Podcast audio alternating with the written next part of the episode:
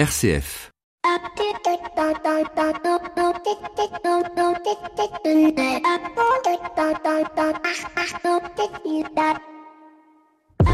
Bonjour à toutes et à tous. Euh, Nous sommes le 7 janvier 2019. Nous entrons dans une nouvelle année qui, je l'espère, sera bonne pour chacun d'entre vous. Et s'il faut souhaiter que cette année nous donne un monde meilleur avec moins de guerres, moins d'inégalités, une meilleure prise en compte de l'état de notre planète, il ne faut pas oublier que notre monde est imparfait et ainsi prendre conscience que malgré nos espoirs les plus fous et les plus profonds, il ne sera pas possible de voir se réaliser tous nos souhaits. Cependant, au quotidien, chacun a sa place, à la place où nous sommes. Nous pouvons à notre manière redonner du sens aux choses et donner ainsi au monde des raisons d'espérer. C'est ce que l'on appelle la théorie des petits pas, la théorie de la bonne action quotidienne chère aux scouts et avec qui le temps, il est temps de démontrer que c'était en cumulant les petites choses que l'on arrive à réaliser de grandes choses. Et c'est d'ailleurs ce qui prédomine dans l'innovation sociale. Très souvent, lorsque vous demandez à un entrepreneur social d'où lui vient l'idée de son entreprise, il vous répond toujours que c'est à la suite d'une situation personnelle vécue, d'une rencontre marquante que lui est venue l'idée et l'envie d'essayer de changer le monde ou du moins de changer la donne. Alors, il regroupe autour de lui des amis, des ingénieurs, des financeurs et commence dans sa ville, dans son département, à lancer son action. Et puis très rapidement, cette action devient une entreprise, un business, et au service, et tout ça, au service des inégalités de la planète et d'un monde en paix. Alors, en ce début d'année, je pense à tous ceux et à toutes celles que nous avons reçus dans l'écho des solutions, dans nos 7 minutes pour changer le monde. Je pense aussi à toutes celles et à tous ceux que nous n'avons pas encore reçus parce que nous ne les avons pas encore identifiés, mais qui, quelque part, dans le territoire, eux aussi, essayent de changer le monde et de changer la donne. À vous tous et à vous toutes, acteurs et actrices du changement, je vous souhaite une belle année 2019. Bienvenue dans l'écho des solutions. L'écho des solutions. Patrick Longchamp. Voilà, bonjour à toutes et à tous. Très très heureux de vous retrouver dans l'écho des solutions en ce début d'année 2019 alors que s'ouvre à Las Vegas le Consumer Electronic Show, plus communément appelé le CES, le salon qui est le plus important au monde sur l'innovation électronique. Et bien donc en ce marche de ce CES, nous avons décidé avec nos invités de vous parler de la tech for good en traduction euh, simultanée, la technologie euh, pour faire le bien. Et nos invités ce sont euh, Sophie Vanier qui est directrice des programmes des ambitieuses à la ruche. Bonjour Sophie. Vous êtes l'association des Sentinelles avec Anne-Sophie Ami qui est médecin euh, gynécologue et qui travaille à l'hôpital Curie. Et puis euh, Brian euh, Corrieri qui est le gérant et le créateur, fondateur de Fairtrip qui nous racontera lui comment il est possible de changer la donne en matière de voyage. Bonjour Brian. Bonjour. Et puis bien évidemment on retrouvera euh, comme toutes les semaines toutes nos rubriques avec euh, notre invité économique de cette semaine. Il s'agit de François Hurel qui est président de l'Union des auto-entrepreneurs avec lui, on verra comment tirer le bilan des dix premières années de sa statut particulier qu'est l'auto-entreprise. Et puis, euh, des changements qui auront lieu en 2019. Nos 7 minutes pour changer le monde, elles, nous emmèneront à la rencontre de la Croix-Rouge et de son programme du rétablissement des liens familiaux. Un programme qui est aussi vieux que la création de la Croix-Rouge.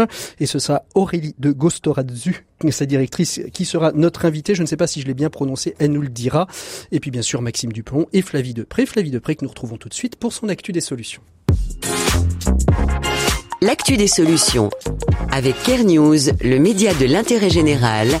Flavie Depré. Voilà, bonjour Flavie, belle et bonne année à vous. Bonjour Patrick, bonne année. Alors, euh, bah écoutez, euh, vous rentrez directement dans la thématique. Vous voulez nous parler de trophées, de résolutions, et puis euh, pour terminer de galettes des rois. Voilà, c'est très très actu. J'ai jamais Ah, été autant dans l'actu. autant dans l'actu. Alors, on commence par quoi? Par le trophée des associations ou par les résolutions? Allez, bon, bah si. Alors, on va garder les résolutions pour la fin. Ah, on garde les Comme ça, ça vous la laisse le temps de chercher à autre. Mais euh, non, je voulais vous parler du trophée des assos, qui Ouais. est euh, voilà un, un marronnier. C'est le donc des trophées des associations de la fondation EDF, parce que les assos se connaissent souvent bien, mais peut-être euh, un peu moins le grand public. Et en fait, il y a eu 500 euh, dossiers qui ont été soumis. Il y a une présélection, et à partir du 11 janvier, pendant un mois, euh, les gens peuvent voter en ligne. Euh, donc c'est vraiment la main euh, est, est aux internautes. Il y a une petite plateforme qui est assez simple et euh, la Fondation EDF récompensera 48 euh, associations pour une dotation totale de 400 000 euros. Ah, quand même. ouais. Euh, et il y a des prix décernés selon des catégories euh, inclusion, emploi, solidarité, euh, plus des prix régionaux. Et voilà, au-delà du fait que c'est de l'argent et souvent c'est des petites assos, donc enfin la somme est quand même assez importante. Et euh, moi j'ai des vrais, des vrais effets de levier pour certaines associations, un prix comme ça, ou du bah, moins sur ça, certains ça donne un projets, petit peu de... euh, oui, parce que Ouais. c'est quand même, je pense que je connais pas le- l'échelle euh, de, toutes, de tous les. l'échelle de tout, mais ça doit commencer à 1000 et ça doit finir à 10 ou 15, donc c'est quand Mhm. même des sommes pour certaines assos, notamment locales, qui sont importantes. Et euh, voilà, chaque année, moi, je vois des chouettes projets. C'est comme ça que j'ai connu Mobile Douche, donc euh, c'est assez facile de faire voter. Et c'est quelque chose qui est très pris en main par les par les petites assos qui font tourner ça dans leur cercle proche. Donc Mhm. peut-être vous recevrez un mail. Alors euh, deuxième, euh, deuxième la galette euh, solidaire. Puisque- quand même, c'est le, Ah, c'est le moment. C'est le moment. Hier, c'était la Saint-Melchior, pardon. C'était- Bonjour Melka. Hier, c'était euh, Donc, la galette solidaire, qu'est-ce que c'est? Enfin, on, le sous-entend un petit peu quand on parle de galette et de solidaire? Bah, en fait, il y a un partenariat. Je pense que c'est pas la première année de mémoire entre le Secours populaire français et euh, euh, un fabricant de fèves et des boulangers. Et en fait, il y a certaines boulangeries, mais il faut les trouver sur internet. Je sais qu'il y en a une euh, au bureau, il y en a une à Meaux, il me semble. On a cherché pour aller s'acheter une galette des rois euh, solidaire. Et euh, en fait, à chaque fois que vous achetez une galette, il y a entre 50 centimes et un euro qui est vendu. Et les fonds amassés permettent au Secours populaire français euh, d'alimenter sa branche copain du monde Mhm. et euh, de mener différentes actions de solidarité euh, pour euh, des enfants. Alors, les résolutions de la nouvelle année 2019. Alors la vôtre Bah écoutez, ça va peut-être paraître un peu étonnant, mais je crois que je vais être un petit peu plus attentif à ma manière de trier mes déchets parce que je dois avouer que pour l'instant, je fais un peu poubelle unique. C'est très mal. C'est très mal. C'est très très mal. Donc c'est ma résolution et euh, je vous assure que c'est une vraie résolution. Bon, bah, moi je voulais bah, voilà, inspirer en donnant quelques-unes, euh, mais de niveaux très différents que nous on a appliqué euh, chez Care News. Euh, donc il y a Raphaël qui est journaliste qui va tenter de tenter de relever le défi rien de neuf. Ça veut Ah. dire d'éviter d'acheter des produits neufs et euh, en pratiquant euh, l'emprunt, la location, l'achat, la réparation, le troc. Euh, Delphine, qui est toujours très bonne élève, euh, va essayer de réduire sa pollution numérique. Donc elle va utiliser CleanFox, euh, moins de Slack, enfin bon, régu- régulièrement vider euh, sa boîte mail et peut-être les nôtres d'ailleurs, et se désinscrire des newsletters. Euh, Julie va pratiquer le lundi vert, c'est-à-dire le lundi sans poisson ni viande. Guillaume, qui est donc le fondateur de Care News, va faire du plugging en famille. C'est ramasser des déchets en faisant Ah, de la course ou des balades. Ah oui, comme Donc euh, en plus, il va initier ses trois têtes blondes euh, à ça. Et moi, je me suis engagée à être plus assidue sur le don du sang et de plaquettes. Super. C'est Voilà. des, c'est des belles, euh, c'est des Bah, belles on résolutions. quelque Alors, chose vous, accessible. vous nous tiendrez au courant au fur et à mesure de l'année? Oui, mais si j'en Ah. oublie une, Mélodie a arrêté de fumer et je ne sais pas encore ce que va faire Louis, mais comme il est arrivé il y a trois jours euh, dans le monde de l'ESS, je pense que je peux lui laisser une semaine de. C'est bien, vous êtes, vous êtes, euh, vous êtes tout à fait généreuse avec vos jeunes padawans et stagiaires. Merci beaucoup, Flavie. On se retrouve la semaine prochaine pour une prochaine actu des solutions. Il est temps pour nous de retrouver notre invité éco de cette semaine. Et cette semaine, on parle auto-entreprise. L'invité éco, Patrick Longchamp. Économique. Notre invité économique de cette semaine, c'est François Hurel. François Hurel, vous êtes, euh, merci beaucoup d'abord euh, d'être, euh, d'être venu jusqu'à nous. Euh, merci beaucoup d'être venu jusqu'à nous. Vous êtes euh, donc président de l'Union des auto-entrepreneurs.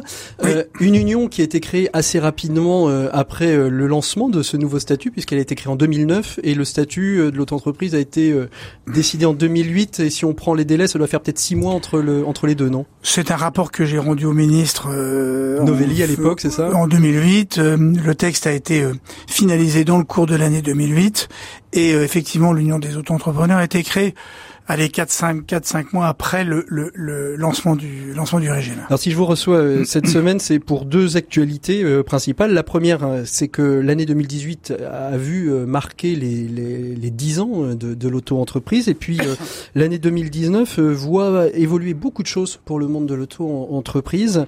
Et on va essayer de voir ça euh, ensemble. Alors justement, qu'est-ce qu'a apporté l'auto-entreprise depuis 10 ans dans le paysage de l'entrepreneuriat en France, euh, François Hurel Si je devais le résumer, c'est un nouveau regard sur le travail. Ouais. Pardon. Euh, et je crois qu'aujourd'hui, le, le, le, bon, en gros, 1200 Français s'inscrivent chaque jour euh, au régime. Mhm. Ce qui est quand même effectivement important. Et aujourd'hui, il y a 1 300 000 Français qui sont euh, qui sont aujourd'hui euh, inscrits dans ce régime. Euh, donc c'est donc c'est quand même relativement euh, relativement euh, important. D'accord. Alors, un, un régime qui est relativement important, et justement, on peut se poser la question sur ces 1500 euh, personnes qui s'inscrivent chaque jour. Sur les 1500, combien sont des entreprises qui vont se déployer? Combien euh, vont rester en stand-by? On la crée parce qu'on veut créer une autre entreprise, puis finalement, on va jamais rien faire dessus. non, je pense que c'est un nouveau regard sur le, en, fait, sur le travail. Il faut pas, il faut pas prendre ça comme forcément un, un mode opératoire pour devenir un entrepreneur. Je pense que c'est d'abord un regard sur le travail. Qui parallèlement pour environ 30% d'entre eux débouchera sur une entreprise. On s'aperçoit d'ailleurs que sur les que sur les 560 000 entreprises qui sont créées chaque année en France, eh ben un peu plus de 60% le sont par de l'auto mmh. entreprise. Mmh. Ça veut dire que c'est un c'est un formidable moteur. Euh, après ça. Est-ce que c'est le moteur pour créer des entreprises? Je crois que c'est pas ça le c'est pas ça le but et c'est pas ça l'objectif. C'était quoi? C'était de, de, dire euh, on a beaucoup permettre, permettre à des gens qui n'y sont pas forcément les mieux préparés, mhm. qui n'y sont pas forcément les plus adaptés, de pouvoir créer une activité indépendante. Et finalement, on s'est pas trompé, l'appétence des Français, elle est réelle. Moi, je fais partie des gens qui pensent que tous les Français ont un talent, à condition qu'on leur donne une chance qu'ils puissent l'exprimer. Mhm. Et il fallait leur donner une chance avec un régime sans risque. Et l'objectif qu'on a poursuivi, c'est d'abord un régime sans risque extrêmement simple, sans risque, parce que tant qu'on n'a pas fait de chiffre d'affaires, tant qu'on n'a pas. encaissé de chiffres, on ne paye rien. Plus simple, on peut difficilement faire plus simple. On s'inscrit en ligne, on se radie en ligne, on paye en ligne. Donc tout ça est fait euh, avec une dizaine de, effectivement de questions. Il n'y a pas de piège justificative et on a je pense que c'est c'était ça c'était ça l'objectif. Et aujourd'hui, on voit bien que ben, il y a un nombre de Français assez considérable qui répondent mmh. à ça et qui veulent.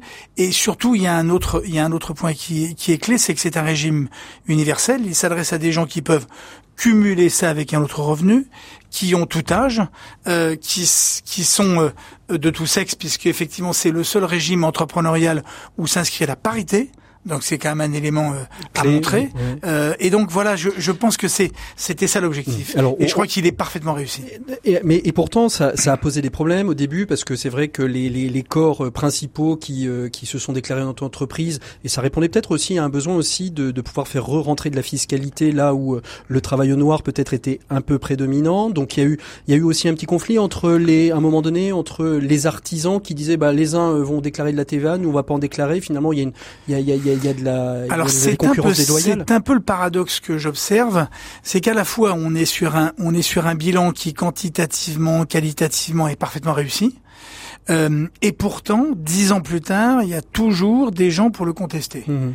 Et le et en fait, ils le contestent à raison de sa simplification. C'est ça qui est formidable, c'est qu'aujourd'hui on, on a placé la concurrence sur le biais de la sur le biais de la simplification, comme si être simple devenait de, enfin, donner des armes concurrent, concurrentielles au sens positif par rapport à d'autres qui ne seraient pas si simples. Sauf que sur les uns il y a la TVA, sur les autres il n'y a pas la TVA, donc il y a, il y a aussi. Alors, la question de la TVA est une question qui est qu'on a souvent posée, qu'on m'a souvent donnée, qu'on m'a souvent donné. Et que je vous repose. En exemple, euh, non, la TVA c'est un impôt qui est neutre. C'est le consommateur final qui la paye. Donc en réalité, certes, l'auto-entrepreneur ne la facture pas, mais il ne la déduit pas, il ne la récupère pas. Et donc du coup, c'est la neutralité qui va s'imposer. Alors en réalité, facialement, on a le sentiment que c'est pas le cas, mais c'est pas vrai.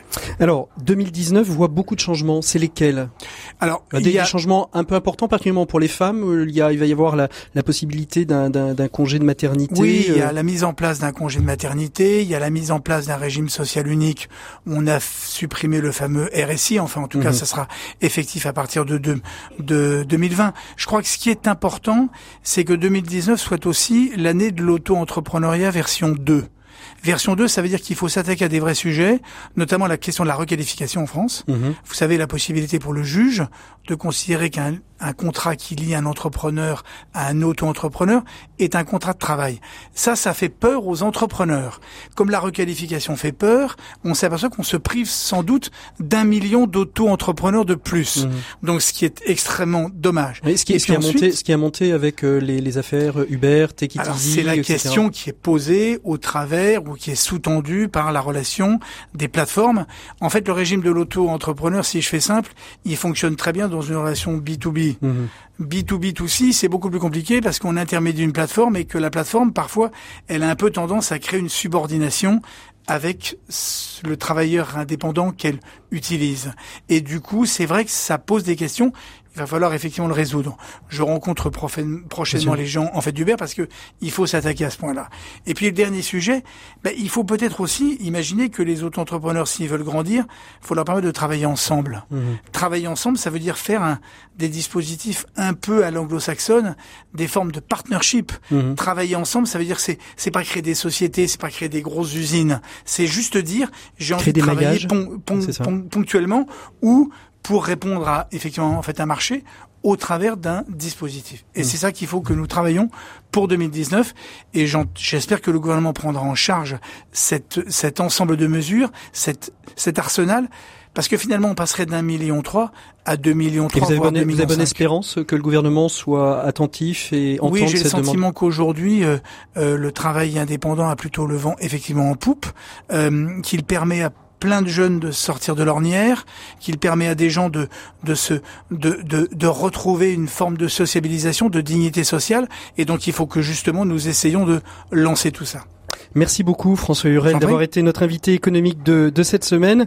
On se retrouve après une micro-pause avec tous nos invités. On va parler de la tech for good puisque c'est le sujet que nous allons aborder avec nos invités tout au long de l'écho des solutions. RCF, l'écho des solutions. Voilà, on se retrouve avec tous nos invités euh, pour parler de la tech euh, for good euh, avec Sophie Vanier qui est coprésidente du réseau des ruches. Bonjour Sophie, enfin rebonjour puisque on s'est déjà salué tout à, l'heure. Avec Anne-Sophie Petit Ami qui est médecin gynécologue à l'hôpital Curie et qui représente l'association Les Sentinelles. Bonjour Anne-Sophie. Bonjour.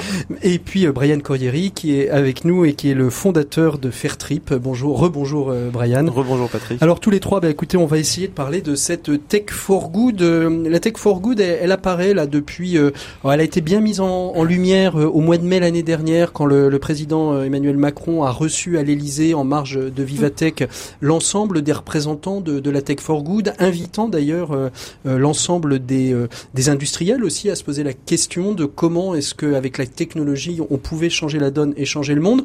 Là, on va parler d'associations, on va parler d'incubateurs euh, avec euh, la, ruche et, le programme des ambitieuses, mais c'est aussi euh, tout ce qui est lié à, l'écologie de nos composants électroniques, à l'éco-conception des produits, où les industriels ont beaucoup de choses à faire. Mais là, on va se concentrer avec vous. D'ailleurs, on va commencer avec vous, Sophie, sur la ruche et le programme des ambitieuses. Très rapidement, on parle de la ruche. En, quelques mots, on a déjà reçu Bruno une ou deux fois dans l'émission, Bruno Imbert. Est-ce que vous pouvez nous redire en quelques mots justement ce qu'est la ruche et comment s'inscrit euh, dans la ruche euh, ce programme que sont les ambitieuses? Alors. Beaucoup de questions. Hein. mais euh, je vais le dire en quelques mots. La ruche, c'est un réseau d'incubateurs. Alors, qu'est-ce que c'est un incubateur? Il faut visualiser un espace de travail euh, avec euh, des bureaux ouverts, des salles de réunion qui accueillent des entrepreneurs.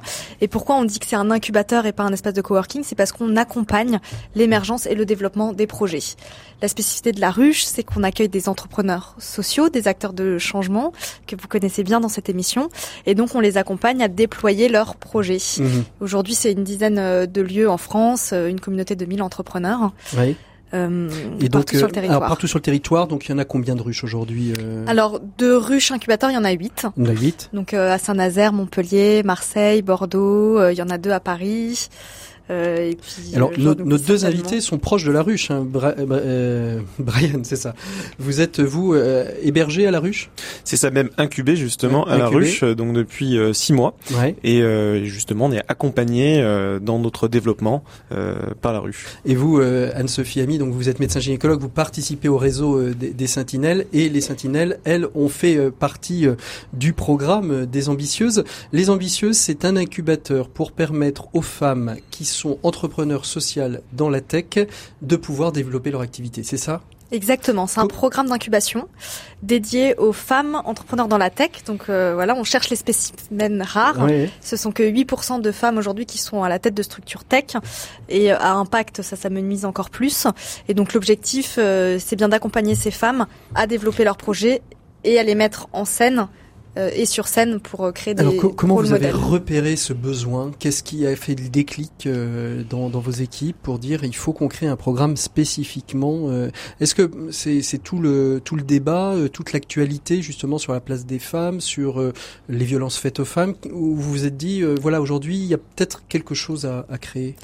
Alors déjà, la ruche, on a dans notre ADN d'accompagner les profils sous-représentés dans l'entrepreneuriat, que ce soit par leur adresse, donc euh, parce qu'on est dans un territoire isolé, dans un QPV, donc euh, ou euh, un QPV pour nos éditeurs. Voilà, une quartier prioritaire de la ville, ville. excusez-moi, ou par le genre. Et en fait, l'égalité dans l'entrepreneuriat des femmes et des hommes est arrivée très vite en 2013 dans nos enjeux prioritaires, puisqu'il y a 70% de femmes qui déclarent vouloir créer des entreprises, mhm. il y en a que 30% qui le font. Et donc on a accompagné comme ça depuis 4-5 ans des femmes qui montaient des projets. Et en fait on s'est rendu compte qu'il y avait souvent une partie tech et digital euh, qui était mal adressé. On n'accompagnait pas bien ces projets parce qu'il y avait des besoins très spécifiques et notamment parce que les réseaux sont spécifiques, les investisseurs sont spécifiques et donc du coup on a créé un programme dédié. Alors justement vous disiez 30% euh, des femmes euh, ont des idées et ne vont pas jusqu'au bout. Qu'est-ce qui limite Quels sont les freins aujourd'hui pour une femme d'être entrepreneur, entrepreneuse et entrepreneuse sociale et dans la tech en partie, particulièrement? Alors il y a beaucoup de freins qui sont évidemment culturels, euh, des freins euh, liés à l'éducation, au fait par exemple bah, le manque de rôle modèle. Mhm. Aujourd'hui c'est vrai que si on pense à des grands euh, entrepreneurs dans la tech, c'est pas forcément des visages féminins qui vont apparaître. Donc déjà il y a en amont dans l'éducation un énorme travail à faire. Nous on va plutôt aller chercher la femme qui se pose la question de est-ce que j'y vais, est-ce que j'y vais pas? Et donc du coup on donne une certaine barrière de sécurité, un accompagnement qui permet de se lancer, qui permet d'oser. Et donc du coup, nous, on vient rassurer. Et mm. je pense qu'il y a beaucoup besoin d'être rassuré. Alors le programme euh, des ambitieuses, donc c'est regroupé. Euh, là, voilà, il y a eu 100 dossiers déposés l'année dernière. Euh, il y a eu 6 six, lauréats. C'est ça. comment vous les accompagnez sur trois territoires différents à l'époque, c'est ça? Tout à fait. Et donc comment elles sont accompagnées? Quels sont Est-ce qu'il y a, il y a un parcours très pédagogique qui est établi avec des contrôles, des évaluations euh, qui sont faites euh, de manière régulière alors de contrôle et d'évaluation non, après de l'accompagnement du projet, j'entends. Ouais, ouais, ouais, mais euh, on va dire qu'on accompagne, on, fait plutôt du diagnostic des besoins opérationnels mhm. euh, à chaque étape cruciale du projet, et nous on vient pour apporter les bonnes solutions. En fait, bon, en plus il y a un médecin dans la salle. Nous, on est des médecins généralistes, on va dire. C'est ça. On, diagnostique le projet, on va mettre les bons experts en face. On a une communauté de 130 experts euh, mm. actifs. Euh, Alors, est-ce que ce sont des experts qui sont essentiellement féminines? Non. Non. C'est, euh, on va dire 50-50. C'est 50, c'est 50-50. Vous n'êtes pas dit, tiens, on va peut-être essayer d'avoir peut-être une marge de, de femmes plus importante pour justement redonner du peps, du peps, de l'envie au développement du projet, pour montrer que c'est possible? Euh, la, question s'est-elle posée? Alors la question s'est posée de comment on montre que c'est possible et pour ça on fait des grands des événements, on invite du grand public mhm. euh, et donc ça c'est vraiment des moments où on va mettre en, scène en, fait les, les, femmes qui réussissent, qui ont de l'audace et qui se lancent. Ensuite sur euh, les partenariats, enfin les mentorats, les experts, on est on, on, est ouvert. largement. Alors euh, six lauréates euh, l'année dernière sur trois territoires, donc deux par territoire. Quel bilan vous pouvez tirer de cette de cette première édition, la deuxième s'ouvrant très prochainement? Alors le, bah, le bilan, c'est déjà qu'il y a un besoin. On le voit, les dossiers qui sont euh, déposés. Euh, les ambitieuses, c'est un moment assez spécifique. Hein. Ce sont des euh, femmes qui ont déjà des projets qui fonctionnent, mhm. donc elles ont déjà rencontré leur marché, et en fait, elles ont besoin de se lancer, d'aller plus loin. Et en fait, ce qu'on a constaté, c'est que souvent, il y a besoin d'un incubateur ou de quelqu'un qui leur dit, mais vous pouvez aller beaucoup plus loin que ce que vous avez imaginé. Et donc, le bilan et ce qu'on se donne comme envie et comme ambition pour l'édition 2, c'est vraiment d'accompagner ces entrepreneurs à être plus ambitieuse. Et, là, vous avez eu, euh, vous avez eu, euh, vous avez eu justement, vous avez vu au cours de, de cette année d'accompagnement des projets qui, euh, voilà, qui sont qui sont partis comme une flèche, d'autres qui sont vraiment bien partis et qui sont la route du succès. Alors tous les projets, c'est six mois d'accompagnement. C'est six mois, pardon. Oui. Donc euh, là, on a un recul de quelques mois. Tous les projets ont avancé. Il y a des projets qui ont levé euh, plusieurs centaines de milliers d'euros. Il y a des projets qui ont consolidé leur base client. Il y a eu toutes des avancées. Après, comme je vous le disais, il y a une tendance assez forte dans l'entrepreneuriat. Et excusez-moi de le dire, mais plutôt des femmes, de la méthode des petits pas. et donc nous, on est là pour euh. bousculer la méthode des petits pas pour euh, essayer d'avoir des ambitions un peu euh, plus grandes. Alors justement, les Sentinelles, vous avez bénéficié de, ce, programme. Alors Anne-Sophie, pour tout dire à nos auditeurs, vous êtes médecin généraliste, donc vous vous bénéficiez, vous êtes actrice au sein des Sentinelles, mais vous n'avez pas bénéficié directement de, l'accompagnement. Mais qu'est-ce que vous avez pu vous percevoir de, cet accompagnement? Peut-être d'abord avec votre regard extérieur. Est-ce que vous avez vu des évolutions dans ces six mois? Alors effectivement, l'accompagnement, il a vraisemblablement permis aux Sentinelles de prendre du, du recul sur le projet. Hein. Il faut savoir qu'on était à cinq ans de la création et donc il y avait besoin de, de ce nouveau souffle un peu pour euh, redessiner les enjeux de croissance, les décisions stratégiques qui allaient être prises au niveau de la, de la communauté des Sentinelles. Et donc je crois que le regard extérieur de la ruche a été euh, extrêmement et des ambitieuses a été extrêmement important pour pouvoir avoir cet œil œil extérieur sur le mmh. projet. Et vous, vous avez oui, Sophie. On parle de Tech for Good, par exemple Sentinelle, c'est vrai que c'est un projet qui est né d'un projet associatif, et donc le for good était extrêmement présent. Bien sûr. Oui. Euh, le, le, côté tech aussi, mais nous, notre ADN, c'est le social business. Mhm. Donc il fallait trouver le modèle. Et donc nous on euh, était là aussi pour accompagner Sentinelle à réfléchir à un social business et aller chercher de l'autonomie financière pour pérenniser le projet. C'est ça. Et donc c'est la, vraiment la rencontre. Euh, ça c'était vraiment l'objectif à terme des, des, six mois de travail de se dire on, on a un business model euh, social qui va pouvoir être pérenne dans le temps avec une offre bien packagée pour pouvoir justement continuer à développer. Alors on parle des Sentinelles depuis trois, ou quatre minutes là, mais, mais qu'est-ce que c'est Qu'est-ce que c'est que les Sentinelles? Alors Anne-Sophie Ami, est-ce que vous pouvez nous redire un petit peu justement quel est le projet associé et, social des, des, sentinelles alors les sentinelles, en fait, c'est pas une nouvelle technologie, c'est un nouveau modèle qui utilise un réseau social pour une mise en relation un peu particulière. La mise en relation, ça va être de mettre en relation des médecins, chercheurs qui cherchent à, à, qui font de la euh, recherche contre le cancer et des citoyens volontaires, alors qui peuvent avoir un cancer en cours, qui peuvent avoir eu un cancer, mais également des volontaires sans cancer. Et le but, en fait, c'est de d'accélérer au maximum la recherche, de compresser toutes ces périodes où on perd du temps à chercher des patients, etc., et euh, à rendre la recherche contre le cancer beaucoup plus agile. Alors, en quoi est-ce que c'est technologique? C'est parce que tout se passe euh, sur Internet, la rencontre se fait, c'est un peu le, le Facebook euh, de de la recherche, de la recherche médicale? On pourrait résumer ça comme ça, c'est le Facebook de la recherche avec une énorme base de données, une, grosse communauté avec euh, plus de 26 000 sentinelles qui sont embasées, qui sont prêtes à répondre. Alors je dis prêtes, mais en réalité il y a aussi des, hommes. une majorité de femmes, mais il y a des hommes et c'est ouvert aux hommes. Et on encourage les hommes à venir aux sentinelles. Euh, et c'est des gens qui sont prêts à se prêter à la recherche. Et Là, côté chercheur, ça veut dire que vous allez lancer une étude et vous allez recruter un nombre de patients et de volontaires dans votre étude qui va être extrêmement important et très rapide. Alors comment comment est née justement les, les, les Sentinelles euh, cette euh, cette association? Il y a eu il y avait des médecins qui étaient en, en pénurie euh, de j'ai envie de dire de, de patients tests. Alors globalement, il faut savoir qu'en termes de recherche contre le cancer, tous les médecins ont, enfin la recherche de patients, c'est un des goulots d'étranglement de la recherche. On met tous beaucoup trop de temps à recruter nos patients, à pouvoir les atteindre, pour pouvoir leur proposer les études dont ils relèvent. Et donc le but, c'est le. Et, pourquoi justement? Parce que parce qu'ils ne sont pas informés de l'existence de ces de ces de ces modules de recherche? Exactement, et parce que l'offre de soins va être très dispatchée. Tout le monde n'est pas traité dans le centre de référence. Il y a une offre sur l'ensemble de la France, et donc du coup, vous allez avoir du mal à joindre une communauté euh, en un seul. On, on, pourrait imaginer, pourtant, à l'ère des réseaux sociaux, c'est peut-être pour ça que les ce à quoi les sentinelles répondent, c'est que tous les hôpitaux, service par service, soient connectés les uns les autres, en sachant ce que leurs confrères de Toulouse, de Marseille, de Nantes, d'Angers ou de Paris. Euh, eh ben, c'est exactement l'enjeu des sentinelles, justement, de continuer à ce que cette boule de neige grossisse, grossisse. Et il faut savoir plus les communautés grossiront, plus les chercheurs y feront appel, plus les études seront rapides et aussi peu coûteuse.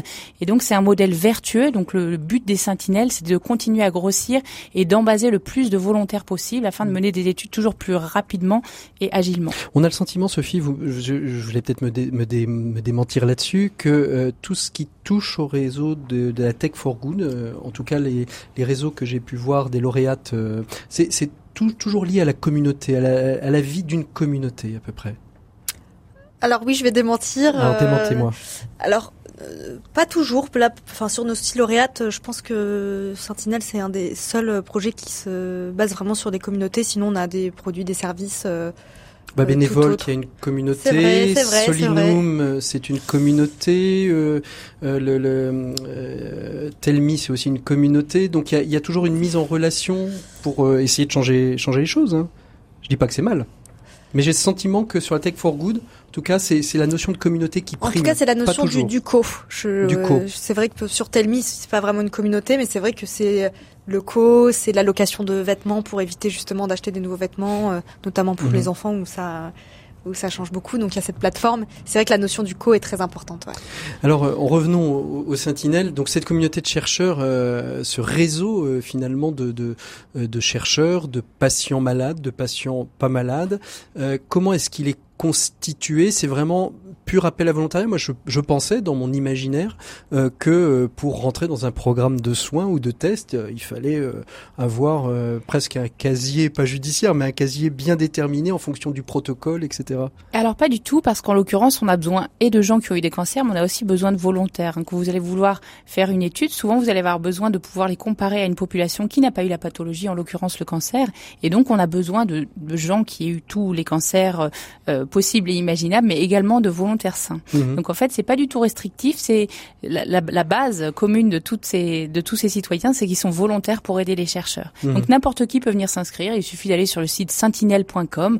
On rentre euh, trois informations et on fait partie d'une base de volontaires, un peu comme euh, quand vous êtes sur un fichier de don de, greffe, euh, enfin de moelle osseuse. vous pouvez vous inscrire, vous êtes appelé quand on a besoin de vous. Là, vous recevrez une newsletter le jour où on aura besoin de vous pour participer à une étude. Mhm. Donc ça, c'est en place 25 000 personnes aujourd'hui. Euh, Sophie, euh, comme on n'a pas les représentants, finalement, quel est le, business model, le social business qui a été trouvé euh, par les Sentinelles pour justement pérenniser, si, si, vous en avez quelques, quelques brides à nous, présenter? Alors, c'est toujours, on est toujours un peu en train de chercher. On est quand même dans un domaine très particulier qui est celui de la recherche, avec un parti pris qui est de ne pas travailler avec des laboratoires. donc, euh, donc de fait, euh, on, y travaille encore, mais notre accompagnement est assez poussé là-dessus. Mhm. Euh, on ne veut pas, en fait, c'est vraiment tout l'enjeu, c'est de ne pas dénaturer un projet qui a un enjeu de société énorme en essayant de le monétiser à tout prix. Et donc du coup, euh, les réflexions euh, sont toujours euh, sont toujours en, sont toujours en cours, mais on commence un petit peu à trouver au moins les. Ça se dessine, mais je, peux, je, dis rien tant que c'est pas. On les réinvitera pour en savoir plus quand ce sera plus clair. Ceci dit, s'il y a des auditeurs partenaires qui seraient volontaires pour subventionner les sentinelles, on est toujours à la recherche de, ah bah, bien, évidemment, et, on trouve ça sur votre site internet, bien évidemment, lessentinelles.org ou .fr. .com. .com. J'en avais deux sur trois. C'était pas le, c'était pas le bon. Alors justement, euh, comment vous, vous avez rencontré Sentinelle? Vous avez eu un, un, besoin à un moment donné euh, de, de patients pour, euh, parce que vous êtes aussi chercheur? Alors en l'occurrence, c'était vraiment, j'ai vu un jour une annonce, euh, une étude des Sentinelles venait de paraître et on a vu 700 volontaires recrutés en 5 jours. Et je me suis dit, mais qu'est-ce que c'est que cette, euh, qu'est-ce que c'est que cette plateforme? Parce que j'avais auparavant fait de la recherche où j'étais allé chercher les patients un par un et ça mhm. m'avait pris des années et des années. Et là, je me suis dit, qu'est-ce que c'est que ce modèle? Et donc, dès que j'ai vu cette, euh, cette annonce de Sentinelle, j'ai tout de suite posté mon projet sur une thématique qui était fertilité, contraception et grossesse après cancer du sein, qui est une thématique qui m'est chère. Mhm. Et ça a été extrêmement rapide après de lancer l'étude euh, grâce aux Sentinelles. Et une fois que l'étude a été lancée, en 20 24 heures, toutes les femmes contrôles, c'est-à-dire celles qui n'avaient pas de cancer, étaient recrutées. Il a fallu moins de 10 jours pour recruter les patientes. Ça veut dire que vous avez gagné quoi Deux, trois ans de, ah, de recherche facilement et beaucoup d'argent parce que le fait que les patientes et les femmes remplissent elles-mêmes sur la plateforme les données économise un, un, un argent fou parce qu'on n'a pas à payer euh, des attachés de recherche clinique qui vont ressaisir toutes les informations. Donc ça gagne et du temps et de l'argent et on permet de, ça permet de faire une recherche beaucoup et plus agile. Et puis de créer une base de données peut-être pour des confrères qui retravaillent euh, ailleurs, peut-être dans le monde, sur, euh, sur les, les, sujets de recherche que, que vous faites? Alors notre rêve, ce serait justement que toutes les données issues de ces recherches puissent être euh, partagées en open euh, data, etc. Pour le moment, la législation le permet pas encore, mais à terme, on espère bien que ces données pourront être accessibles à tous les chercheurs euh, afin que chacun puisse euh, continuer à, répondre aux besoins des patients sur la base de ces données collectées. comment est, regardée cette action des sentinelles par le monde médical? Parce qu'ils ne sont pas forcément issus du monde médical à la base. ils créent une association qui vient un petit peu bousculer peut-être les habitudes de certains chercheurs. C'est plutôt bien perçu. Vous, en tout cas, vous l'avez bien perçu puisque vous l'avez tout de suite euh, euh, adopté. Le monde médical est plutôt favorable à ce, à ce style? Globalement, oui. Alors après, c'est toujours mitigé parce que quand on est sur un ancien modèle et qui coûte beaucoup plus cher et qui va beaucoup moins vite, on essaye de s'accrocher un peu à son ancien modèle. Mais globalement, mhm. euh, les gens qui voient les performances des sentinelles euh, sont estomaqués parce que c'est très rapide et c'est vrai que c'est très peu coûteux euh, de mener des recherches dans des conditions comme celle-là. Il faut aussi savoir que pour le moment, on n'est pas encore connu de tout le monde médical et le monde de la recherche. Donc là aussi, on a un effort à faire. Il y aura peut-être un accompagnement pour qu'on puisse euh, justement euh, diffuser la, bonne nouvelle. Euh, de, de cette. Euh, c'est une plateforme, mais aujourd'hui, il y a combien d'hôpitaux et de chercheurs euh, C'est sur toute la France ou c'est plutôt regroupé euh, en région parisienne? Alors c'est vraiment sur toute la, France. Hein, ça a vraiment un, un c'est pas du tout justement réservé aux gens qui sont dans les centres experts et c'est aussi un vrai aspect démocratique. Hein. Il y a des patients, des sentinelles dans l'intégralité des régions.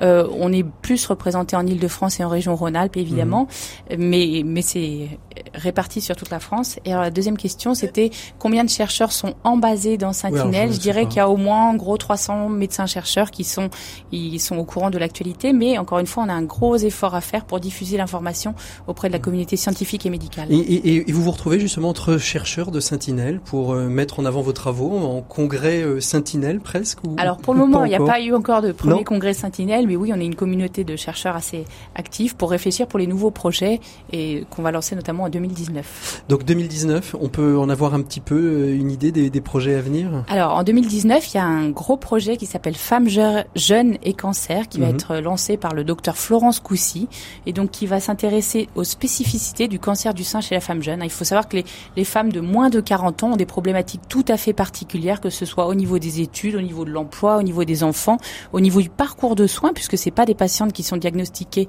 dans le cadre du dépistage. Et donc le but du jeu, enfin c'est pas vraiment mhm. un jeu, mais le but de cette recherche va être de regarder tous les besoins des femmes jeunes de moins de 40 ans qui ont un cancer du sein ou qui ont eu un cancer du sein. Donc on va faire une grosse campagne pour appeler toutes ces patientes à s'inscrire sur les sentinelles et le but c'est de regarder leurs besoins et leurs particularités par rapport aux autres femmes. Il faut savoir que normalement l'âge médian des femmes au moment du cancer du sein c'est 61 ans mhm. et donc la thématique des femmes jeunes est tout à fait particulière et il y a besoin d'un projet en tant que tel. Donc euh, une tech for good euh, que, que l'on voit vraiment très euh, très pointu et en même temps qui vient pointer un, besoin très important pour avancer plus rapidement dans la recherche, puisqu'on dit souvent, euh, euh à contra, enfin pas à contrario, on dit souvent que la recherche est, est, est, longue à développer, alors que là on gagne 2-3 ans euh, sur une étude, là où on aurait pu en perdre 2-3 grâce aux sentinelles.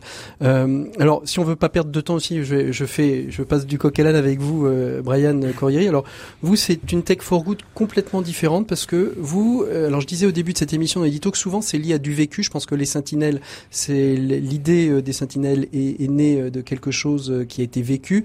Vous aussi, euh, vous avez créé Fairtrip. Fairtrip, c'est en gros un guide de voyage qui vient un peu ubériser les Lonely, guides du routard et, Michelin et consorts pour être plus proactif et plus, on va dire, durable. Hein, faire du tourisme durable, c'est ça? C'est ça exactement. Alors ubériser, bon, c'est souvent un, terme assez péjoratif.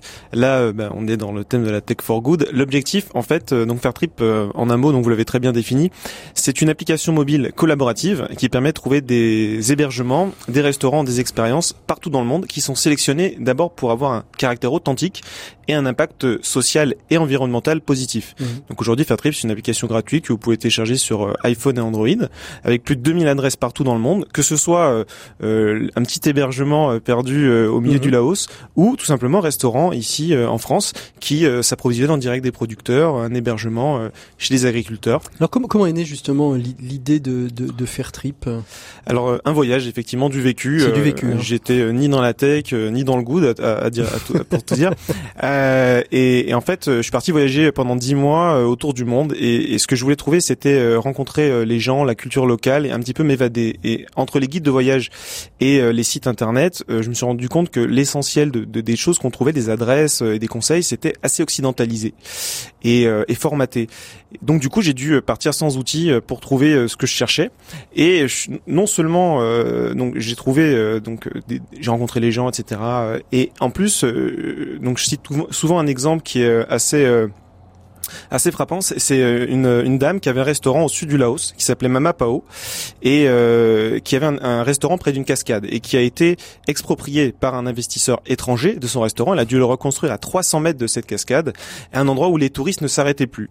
Euh, et son mari euh, travaillait très dur pour 80 dollars par mois. Et je mhm. me suis dit, comment on fait euh, aujourd'hui pour permettre euh, à tous les voyageurs qui tous les jours passent en vélo devant ce restaurant d'y aller et de dire, n'allez pas au restaurant à tourisme, mais allez chez cette dame, vous vivrez une expérience incroyable et en plus vous aurez un impact positif. Mhm. Donc c'est un petit peu ça qui m'a qui, qui, vous a et alors vous rentrez vous rentrez de voyage et vous vous lancez directement dans cette dans cette expérimentation, vous lâchez tout, job, etc. pour créer Fairtrip Exactement. Donc avant ah le, oui, vraiment c'est c'est ah radical à ce point. C'est ça, c'est ça. Bon, j'avais déjà un petit peu euh, tout quitté avant euh, euh, et, euh, et en rentrant, bon, j'avais pas prévu ce que j'allais faire au retour, comme beaucoup de personnes qui partent faire un tour du monde. On leur dit, bah, qu'est-ce que vous faites en rentrant? On sait pas. Alors, et, quel, était le chemin justement entre l'idée, entre l'idée à votre retour de, voyage et, et la réalisation? Alors le chemin, c'est j'ai appris à développer. Donc euh, j'ai appris à, à, coder. donc euh, à faire cette application euh, moi-même. Et puis le chemin ensuite a été long. Donc ça fait deux ans maintenant que, que Fairtrip a été créé. 2016, donc ça n'a pas fait en, en, un jour. depuis, bah, maintenant aujourd'hui, on est incubé donc par la Ruche Factory. on a eu le soutien de, de, de la BPI donc pour Fairtrip. On l'a euh, entièrement redéveloppé au cours des six derniers mois euh, et on a eu euh, pas mal de retombées. Donc c'est il y a un mouvement qui s'amplifie. C'est très positif. Alors justement, comment vous rencontrez la la, la, la ruche C'est vous vous allez dans les dans les différents congrès, salons. comment vous vous les croisez? Oui, tout simplement un salon. J'ai rencontré un représentant de la ruche et puis on s'est bien entendu. Puis bon, de fil en aiguille, voilà, on en est venu à l'incubation. Aujourd'hui, qu'est-ce que ça apporte l'incubation? Vous êtes incubé depuis six mois à peu près, c'est ça? Oui, c'est ça à peu près six mois. Vous, en six mois, vous avez vu des évolutions dans euh, dans la construction de votre entreprise sociale? Euh, Ben on est euh, on est conseillé. Euh, effectivement, la ruche nous apporte des ressources sur donc en termes de, business model, en termes de développement, etc. mais effectivement, oui. Le, donc le, il y a des choses que vous n'aviez pas concrètement, des choses que vous n'aviez pas perçues et que l'incubation a permis de, de faire jaillir et, et de changer peut-être non pas l'idée originale, mais la manière d'aborder euh, ben, L'incubation, elle a permis euh, de, de beaucoup de challenger le, le, le projet. C'est-à-dire qu'en fait, quand on se lance dans un projet comme Fairtrip, en fait, l'idée, on parle de tech for good, l'idée, c'est vraiment de dire aujourd'hui, il y a des Airbnb, des TripAdvisor, ils sont énormes, ils ont un impact immense sur le monde. l'idée, c'est de dire demain, si vous avez un, un, un acteur aussi puissant, aussi important et impactant, mais qui euh, permet d'avoir un impact positif, euh, on imagine très bien que ça peut vraiment avoir un, un, un impact énorme pour changer euh, le monde en voyageant tout simplement. Et, vous le sentez vous, c'est que cet impact, il, peut avoir. Il y a combien aujourd'hui de personnes qui utilisent l'application euh, Fairtrip et qui sont dans cette communauté de voyageurs Donc à ce jour, on a eu 15 000 téléchargements, donc ce qui est très mhm. positif, et puis ça augmente de plus en plus. Là, avec la nouvelle version, on a encore euh, plus d'engouement. Maintenant, on peut créer son compte, on peut euh, ajouter sa adresse favorite, inviter ses amis sur l'application. Ça devient presque un, même un réseau social. Et donc là, il y a vraiment pas mal de, de retombées positives là-dessus. Mhm. effectivement, tout ailleurs, je, je, vois, je vois vous, vous, vous, souriez. effectivement, alors vous, vous disiez peut-être que dans le tech for good, c'est toujours forcément du co, du collaboratif. Moi, je pense que c'est la tech. Regardez ce que Facebook est devenu, Twitter. C'est pas parce que c'est de la tech, c'est parce que en fait tout le monde est dessus. Imaginez Facebook mm. avec personne dessus, ça n'a aucun impact. Airbnb, c'est des gens qui, bah oui, Airbnb, c'est des gens qui louent euh, leur hébergement, et c'est comme ça que ça fonctionne. Mm-hmm. Et l'idée, c'est que demain, euh, voilà, le, le, le, tech, le tech, c'est le collaboratif, mais le tech au avec du good, ça fait vraiment euh, des mouvements qui peuvent changer le monde. Et je pense qu'on a eu le, 2.0 avec bah, tout le changement, le bouleversement de la tech.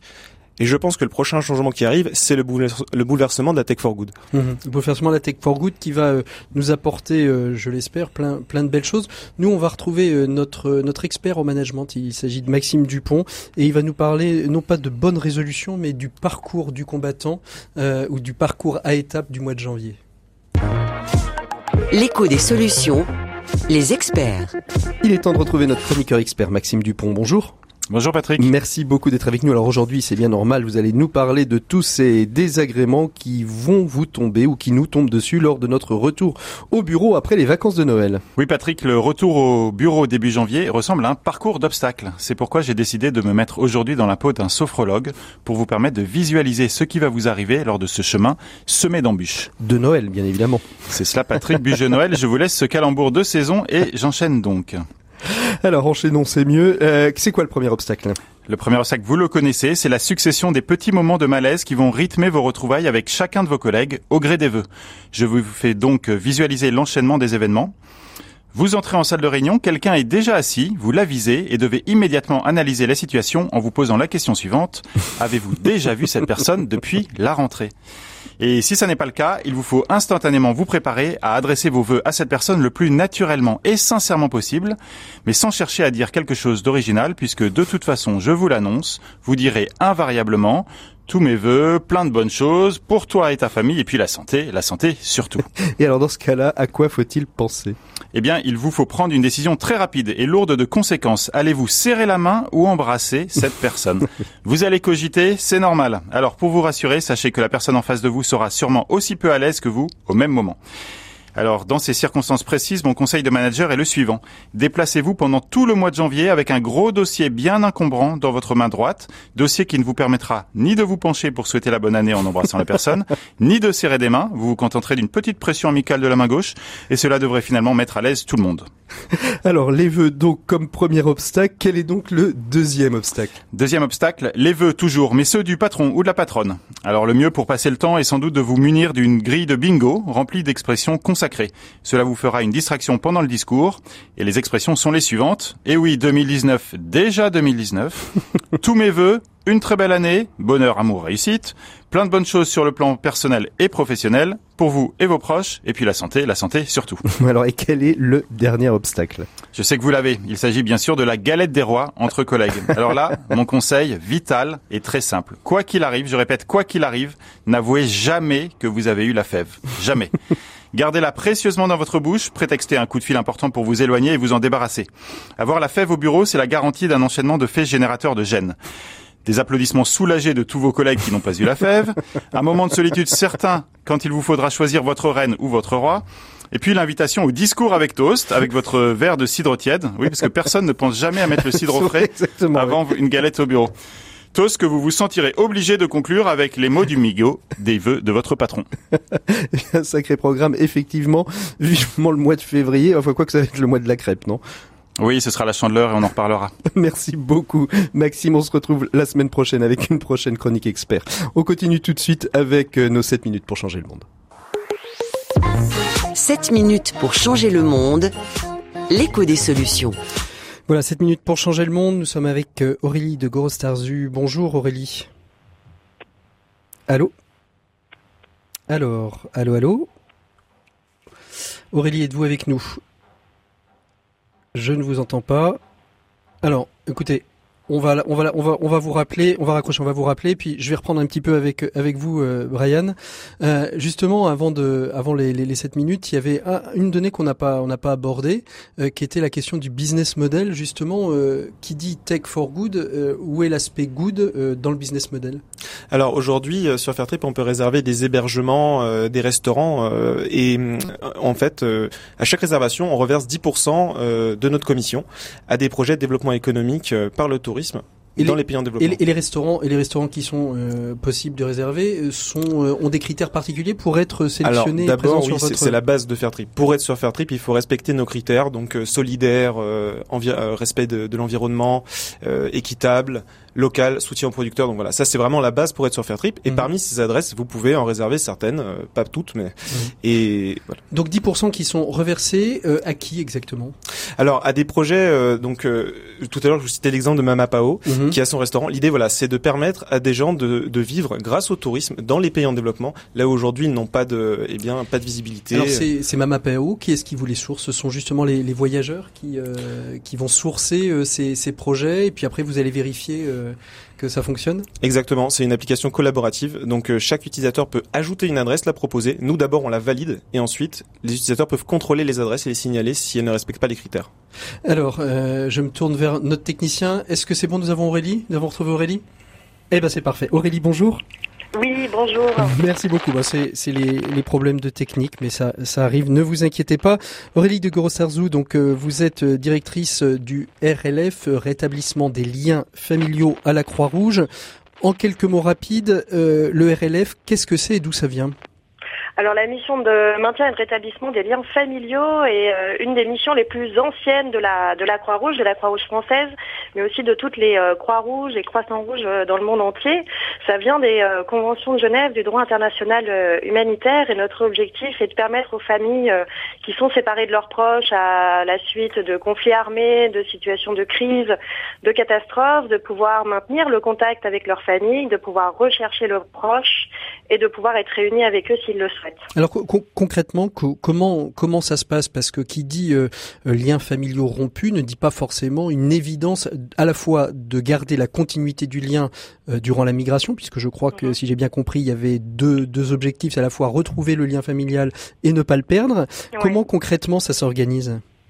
Alors c'est vrai qu'avec euh, les flux de population et les déplacements de population et les, flux migratoires, les personnes n'ont pas toujours accès mhm. aux nouvelles technologies pour pouvoir maintenir le contact avec leurs proches. Ça, ça nous semble tellement évident aujourd'hui d'avoir notre téléphone, euh, nos adresses e-mail, euh, nos réseaux sociaux, qu'on réalise parfois difficilement que dans certains pays, ces connexions ne sont pas, ne sont pas évidentes, qu'il n'y a pas des réseaux partout, que les personnes n'ont pas forcément accès à ces nouvelles technologies, à ces technologies du quotidien.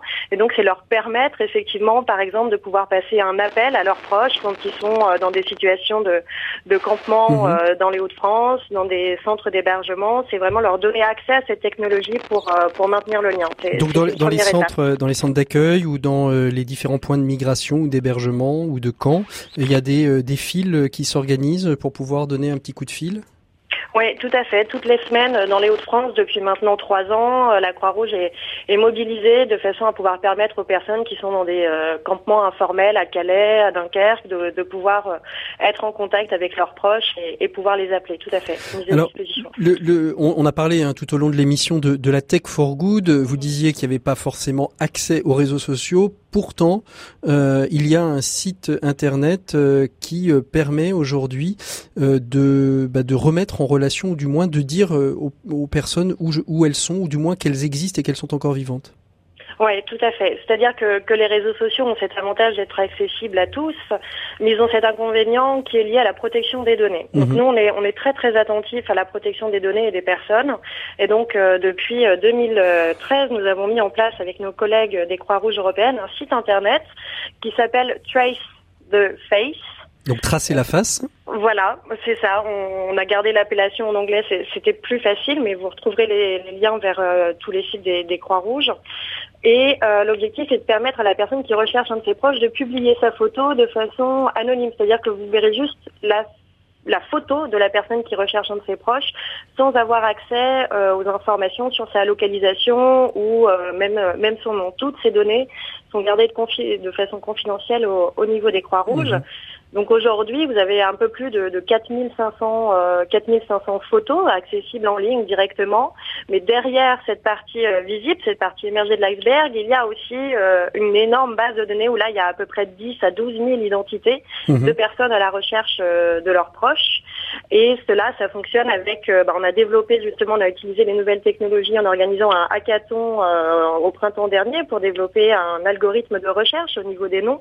Par exemple, on est en train de développer une technologie de, reconnaissance faciale entre les différentes photos, parce qu'on part du principe qu'une personne qui publie ses photos sur ce site internet peut être recherchée par un de ses proches ailleurs dans le monde et qu'il a lui-même publié sa photo. On va bientôt rentrer avec la, notion d'ADN. Chacun prendra son petit bout d'ADN et puis euh, grâce à l'intelligence artificielle, on saura remettre les uns euh, en face des autres, non? Alors là, euh, là, vous, C'est fais de la prospective là. oui, tout à fait. C'est effectivement des choses qui sont qui sont discutées, qui sont évoquées, notamment avec le Comité international de la Croix-Rouge à, à, Genève.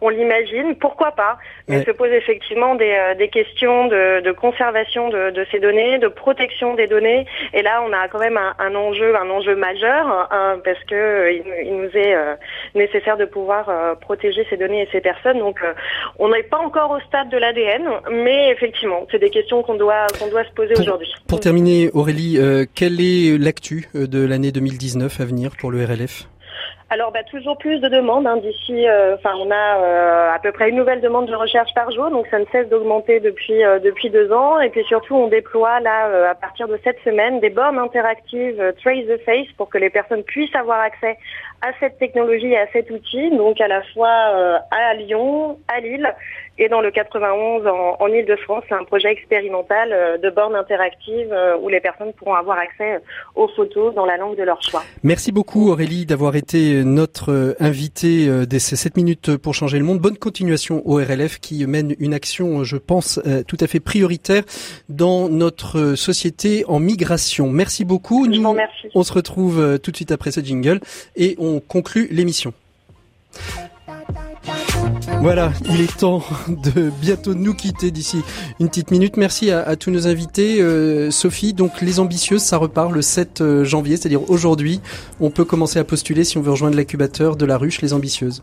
Alors, j'invite toutes les femmes qui portent un projet, qui utilisent le les techs, la science, le digital pour faire levier sur un enjeu de société à postuler. Euh, vous avez jusqu'à mi-février. Les-ambitieuses.tech. Chez vous, Brian, on peut télécharger la nouvelle application et commencer à devenir un acteur du changement avec Fairtrip? Voilà, tout simplement. Donc euh, sur iPhone, Android, euh, c'était vous pouvez télécharger gratuitement. Et puis pour les Sentinelles, le projet, bah, c'est simplement aller sur le site des Sentinelles, s'inscrire et puis aider les chercheurs et chercheuses à continuer à progresser dans la recherche médicale contre et lutter contre le cancer. Voilà, sentinelle.com je m'inscris, je sauve des vies. Merci beaucoup à toutes et à tous. Nous, nous on se retrouve la semaine prochaine pour un prochain écho des solutions. Je vous souhaite une très très belle fin de journée à l'écoute des programmes de RCF. Vous pourrez nous retrouver en podcast bien évidemment sur le site. À très bientôt, bonne écoute, à très bientôt.